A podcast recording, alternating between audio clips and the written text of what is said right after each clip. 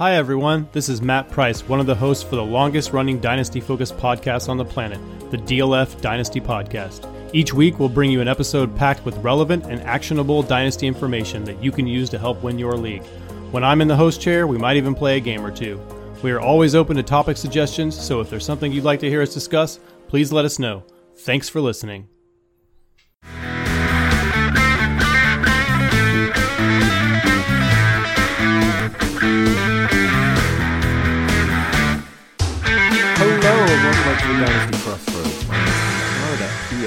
On Twitter. This is in fact a member of the DLF family of podcasts. Welcome back. This week, uh, Tom Kislingbury from England which was a strange to talk from to someone from such a strange foreign land, and was able to lend me some t- some of his time this week um, to talk about running backs. Specifically, we wanted to focus more on sophomore and um, potential running back breakouts for 2020, not specifically the 2020 class, but the first part of our conversation really took up uh, more dynasty theory, how we look for potential edges in running backs, um, and ended with a list of players with interesting roles in college that might not be highlighted as much by uh, the broad majority of coverage going on right now for rookies. Um, I asked on Twitter if I should put out more podcasts a week to try and help fill the content void. Where we're all kind of quarantined on our homes right now, and um, to provide some light relief from the very serious things going on in our country and also in the world in general. Um, Paul said yes, but you know it's Twitter. So uh, if if uh, I should go back to the one uh, one podcast a week schedule, let me know. Um, either hit me up on the Dino Crossroads handle on Twitter or me PA at PA Howdy on Twitter. Uh, contact me somehow or leave a review to say I really hear enough of you already, and one a week was just fine. Uh, and I'll go back to it. Um, but I thought I'd try and help out. Re- really, the only way I have, which is again providing some light relief from the various various things going on in our world right now. So I hope you and your families are happy, safe, healthy, and have really clean hands right now. I do have to apologize. Me and Tom had a little bit of a time delay while we are talking with each other because my internet's kind of sucky and he is across the Atlantic from me. So uh, there was a little bit of talking over each other at times. I tried to remove most of it. Hopefully that won't affect. Uh, any enjoyment you get from the Dynasty Crossroads such as it is. Um, so I'm going to jump right into the conversation with Tom. Thanks very much, and I'll see you in part two, which will drop on Saturday. Thanks. Bye. All right, starting fresh. What were you, what were you going to say a minute ago? and I'll just shut up till you finish talking. No, I'm far too busy pouring my beer. Right. Um, anyway, so that's fine. Should we just jump in? Because uh, we're going to have to manage the time delay. other players, you said you like running backs better. Are the players from last year's class that you really think people are missing on or something? Like I ran this expected points model um, with my um, looking for how because volume predicts running backs really well. That's the one thing that we know. I mean, running backs yeah. are a little easier to predict than wide receivers, and so there didn't seem to be anything drastically crazy with the model. I mean, Tony Pollard came up like fifth, but we know that's because he got time and so did Malik. Uh, like Mattison came up. What is he? Sixth? Yeah, they're fifth and sixth. But we don't expect them to have large roles next year because we know the starters in front of them are probably going to play. So, like, it didn't give me a lot of new information um, because we know who got time and who didn't. Um, Darrell Henderson came up surprisingly high, but again, Gurley missed a lot of time. Benny Snell, but then again, James Conner missed a lot of time. And then Justice Hill, interestingly, um, where there was Mark Ingram didn't miss a lot of time, I think. So maybe that was interesting. Um, I did notice, like from the 2018 season, because I ran it on every season since 2000. Like one of the things that inter- that popped up was Philip Lindsay and Royce Freeman. Basically, it predicted them to split work almost identically with Philip Lindsay mm-hmm. getting the slight lead. But again, that kind of made sense as much as we want one to take over the backfield. Um, we, yeah, everyone kind of knew that as well. Um, but I, I don't think it pinpointed any anything like that from the 2019 class. We know Pollard, we know Mattison, we know Snell got work and Henderson got work, but we're a little less impressive than both. Justice Hill, we hope can take over a larger role, but you know the the model I made didn't predict that it, he should, um, nor should it because I think Mark Ingram's going to be on the team. Then it's Ty Johnson. Like running backs didn't offer me a lot of interesting insight. Did you see anything from last year, or did you, did you find anything now from last year that really makes you think someone's going to take over a backfield or something. Shutting up there. good man. It was really interesting. But the other thing you've got to look at is is how teams, um, because they tend to year on year, they don't look at it like they do in other sports or whatever. And you go, what talent have I got? How can I best use them? I'll build a new offense around it. What I find and what I see is most coaches, um, obviously head coaches and offensive coordinators have had long careers. They've been doing this a long time and they've been very successful. Otherwise, they wouldn't get to one of those big jobs in the NFL. So they've got a system that works. And, and generally, most coaches look at their players and go, "Well, I'm going to I'm going to put you in the slots that I've got. I normally use this one guy who does this this job, and and you over there, uh, Lamichael Carmistery." Um, you're that guy. And then I've got another third down receiving back, and, and you over there, LaJoy Reynolds, um, you can be that guy for me. And they just kind of prop them in there. So if you look at how players fit into those roles in those teams, you get a much better idea. Um, so it, it, does change. Sometimes uh, coaches do change things, but if you can identify who's going to be who in which system, then I think that's the most interesting thing. So rather than just looking at players first and going, we were good or bad or thumbs up and thumbs down, therefore you're going to get more or less. You just look at how teams are going to use them. So we talked about the Broncos, and that's really interesting, right? Because um, it's two back system. Um, and you said we would like to see one of them take over, and you're right. Fantasy players do want to see one back get all the volume, but it's so rare that happens. Um, so I, I, think we need to cap our expectations based on what teams are likely to do.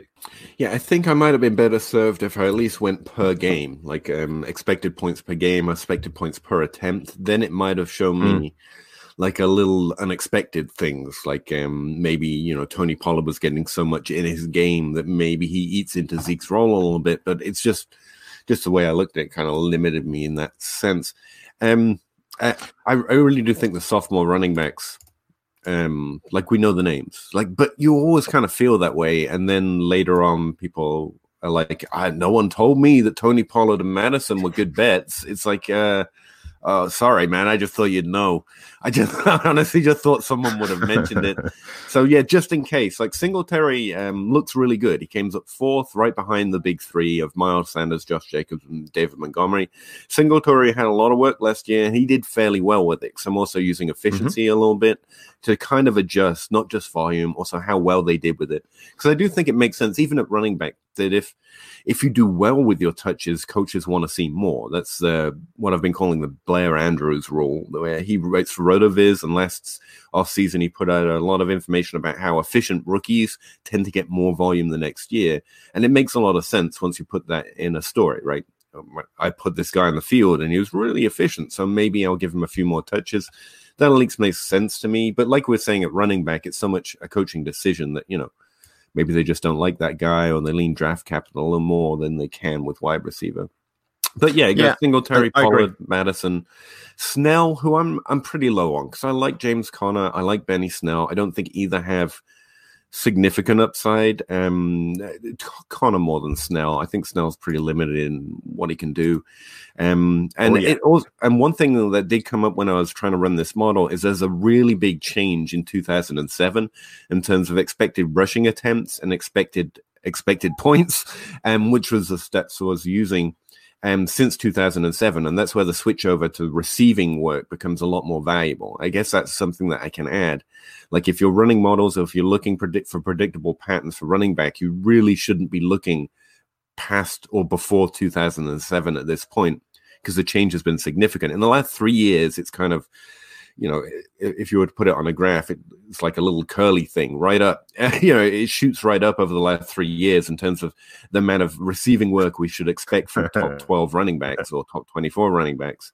But um, yeah, 2007 is a fair cutoff line, and so that's that's kind of where it when it really started to change. And so there is that too. Like receiving work matters a lot more than it used to.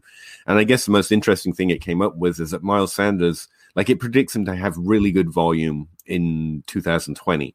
And if obviously people are a little on the fence about Miles Sanders, that put me a little more on one side of Miles Sanders. I agree that the team looks like it's going to split the work, but I think Miles Sanders' workload um, is definitely uh, good enough in year one to project that he's going to be a top 24 running back next year and maybe has upside.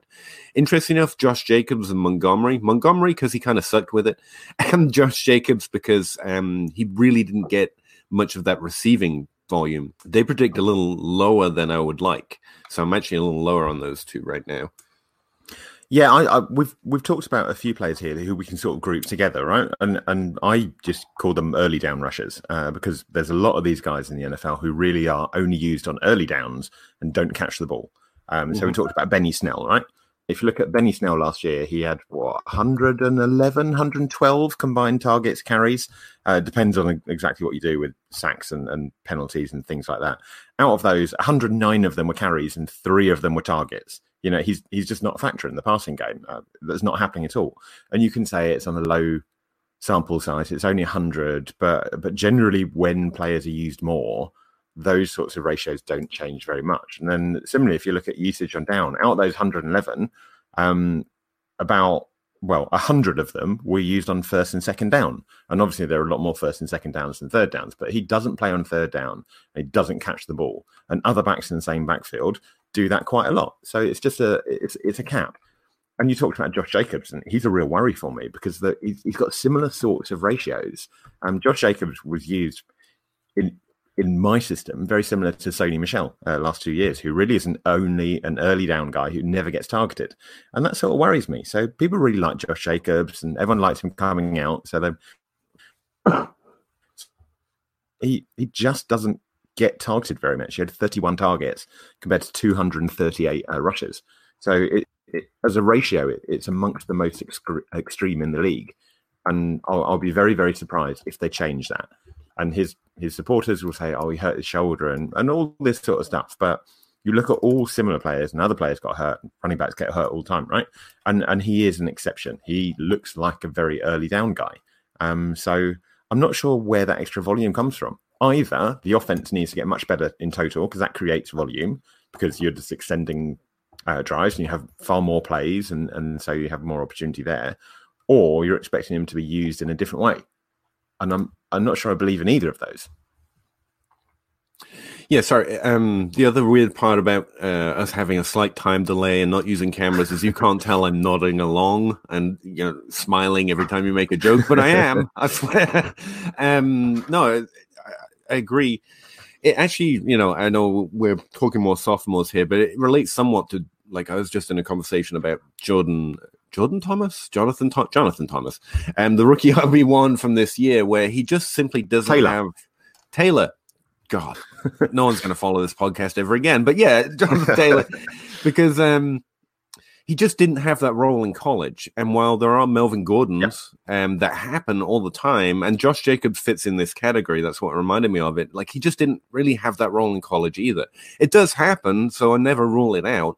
But there's just a lower ceiling, and that's why I end up saying things like I prefer Miles Sanders, but I'm taking Josh Jacobs over what at RB one because that switch over in terms of role, it just makes sense that a, a coach isn't going to go, look, I spent a million hours scouting you. I've seen you do all this great stuff that I love you do. Now I'm going to have you do something entirely different. And, and I really think it's better to process the receiving game, even not even for, but especially for running backs as an entirely different type of thing. It's not that they're not capable of it. It's not that they're not athletic enough. It's not that they can't catch a ball. It's like learning a new job um, that's connected to your old job, but it's still an entirely new job.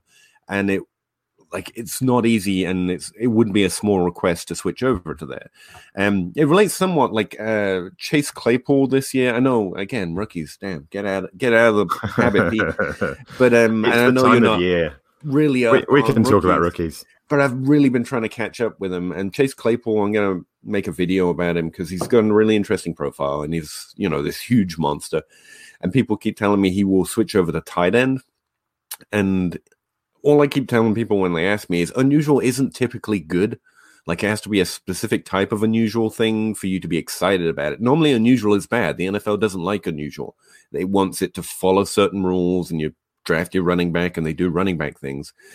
And like Chase Claypool, if he switches position, he he'll be learning an entirely new job. I think I was listening to a podcast the other day that I love, and the guy speaking is you know much more intelligent than me but he was talking about tight ends like their wide receivers.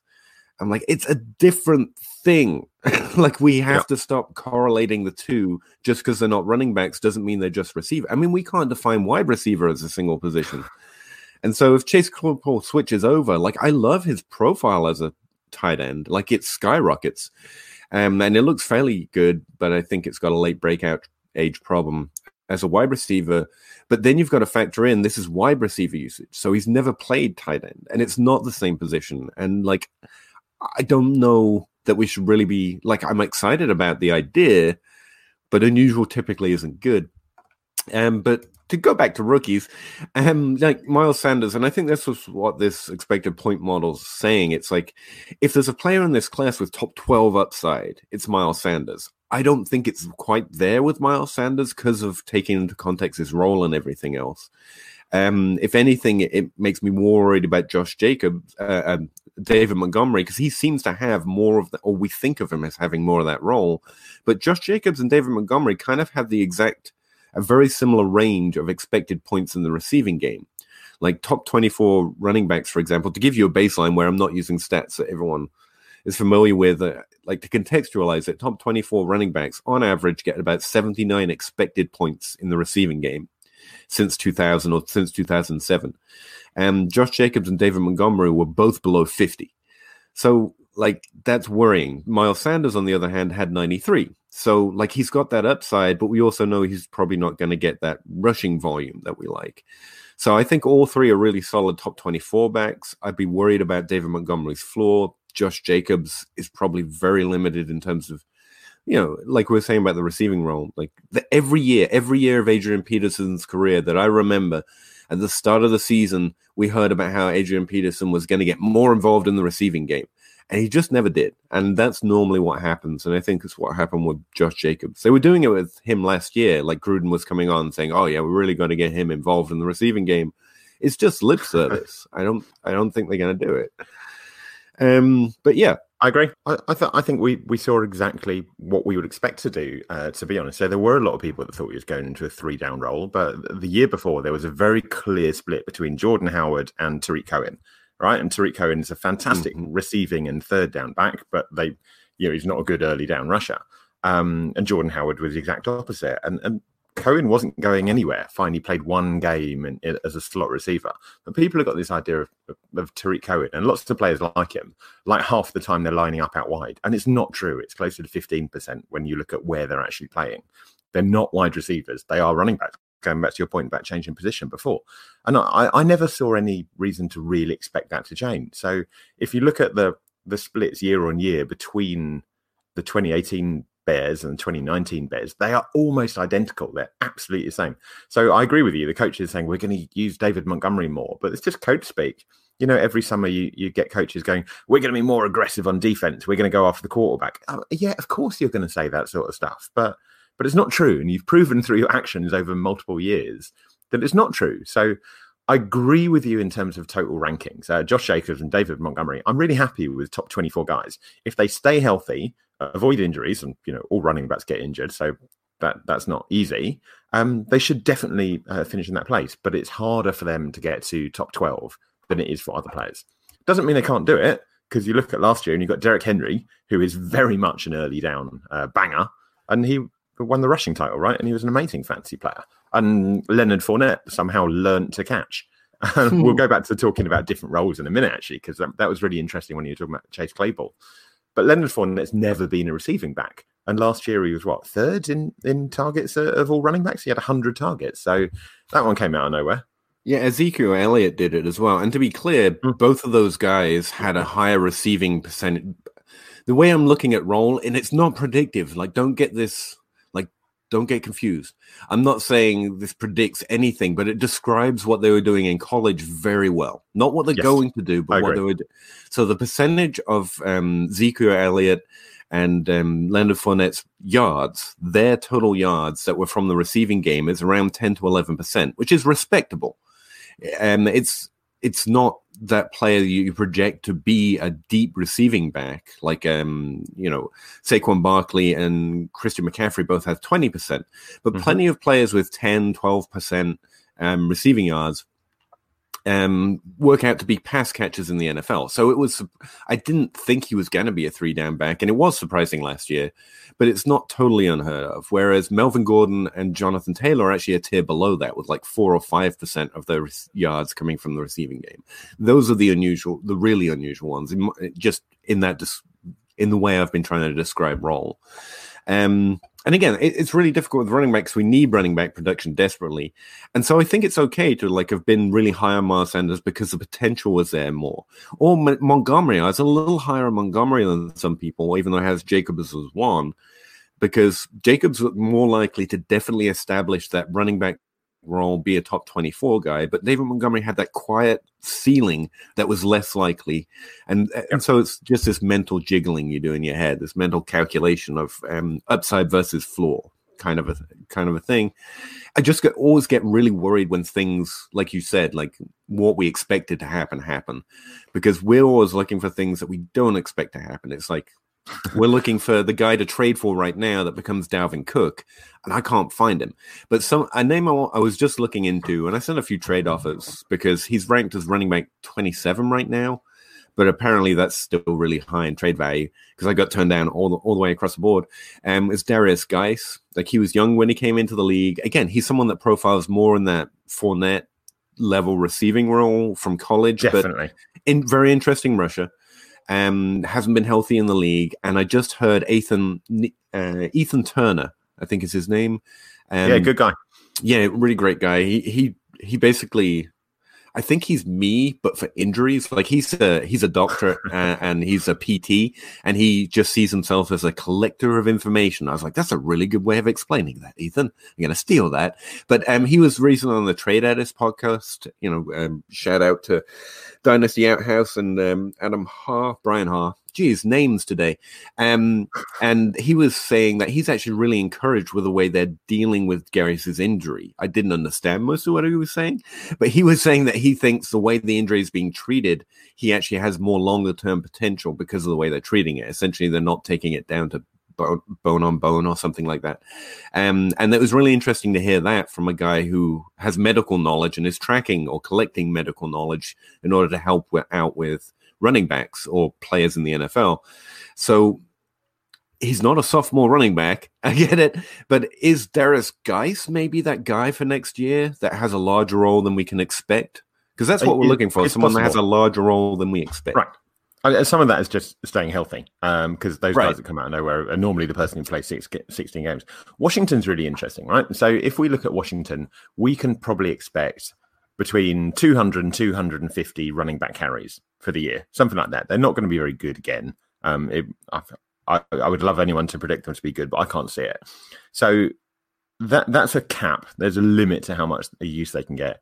And at the moment, you've got Derrius Guice and you've got Adrian Peterson, who fine is nearly 40, but but they're still using him and, he, and he's still been fairly good. And you've got um, uh, Bryce Love, hanging around as well, who's another early down rusher. And people look at someone like Bryce Love and you know, very similar to Sony Michel, and they go, well, he's only five foot nine and he's quite slim. So he's probably a receiving back, uh, but it's not true at all. He is very much an early down rushing back. Fine, he's a bit more speed and a bit more an outside running back uh, than Derrius Guice is, but similar, right? I don't see a way to split up those 250 carries there and and see any of them becoming really, really good. I, I, do not see a top 12 um, season there. And they haven't got a receiving back at the moment because Chris Thompson's a, a, a, free agent.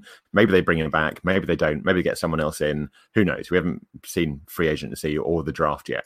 But uh, unless you believe that one of those guys can be a high volume receiver, I'm not sure where it comes from.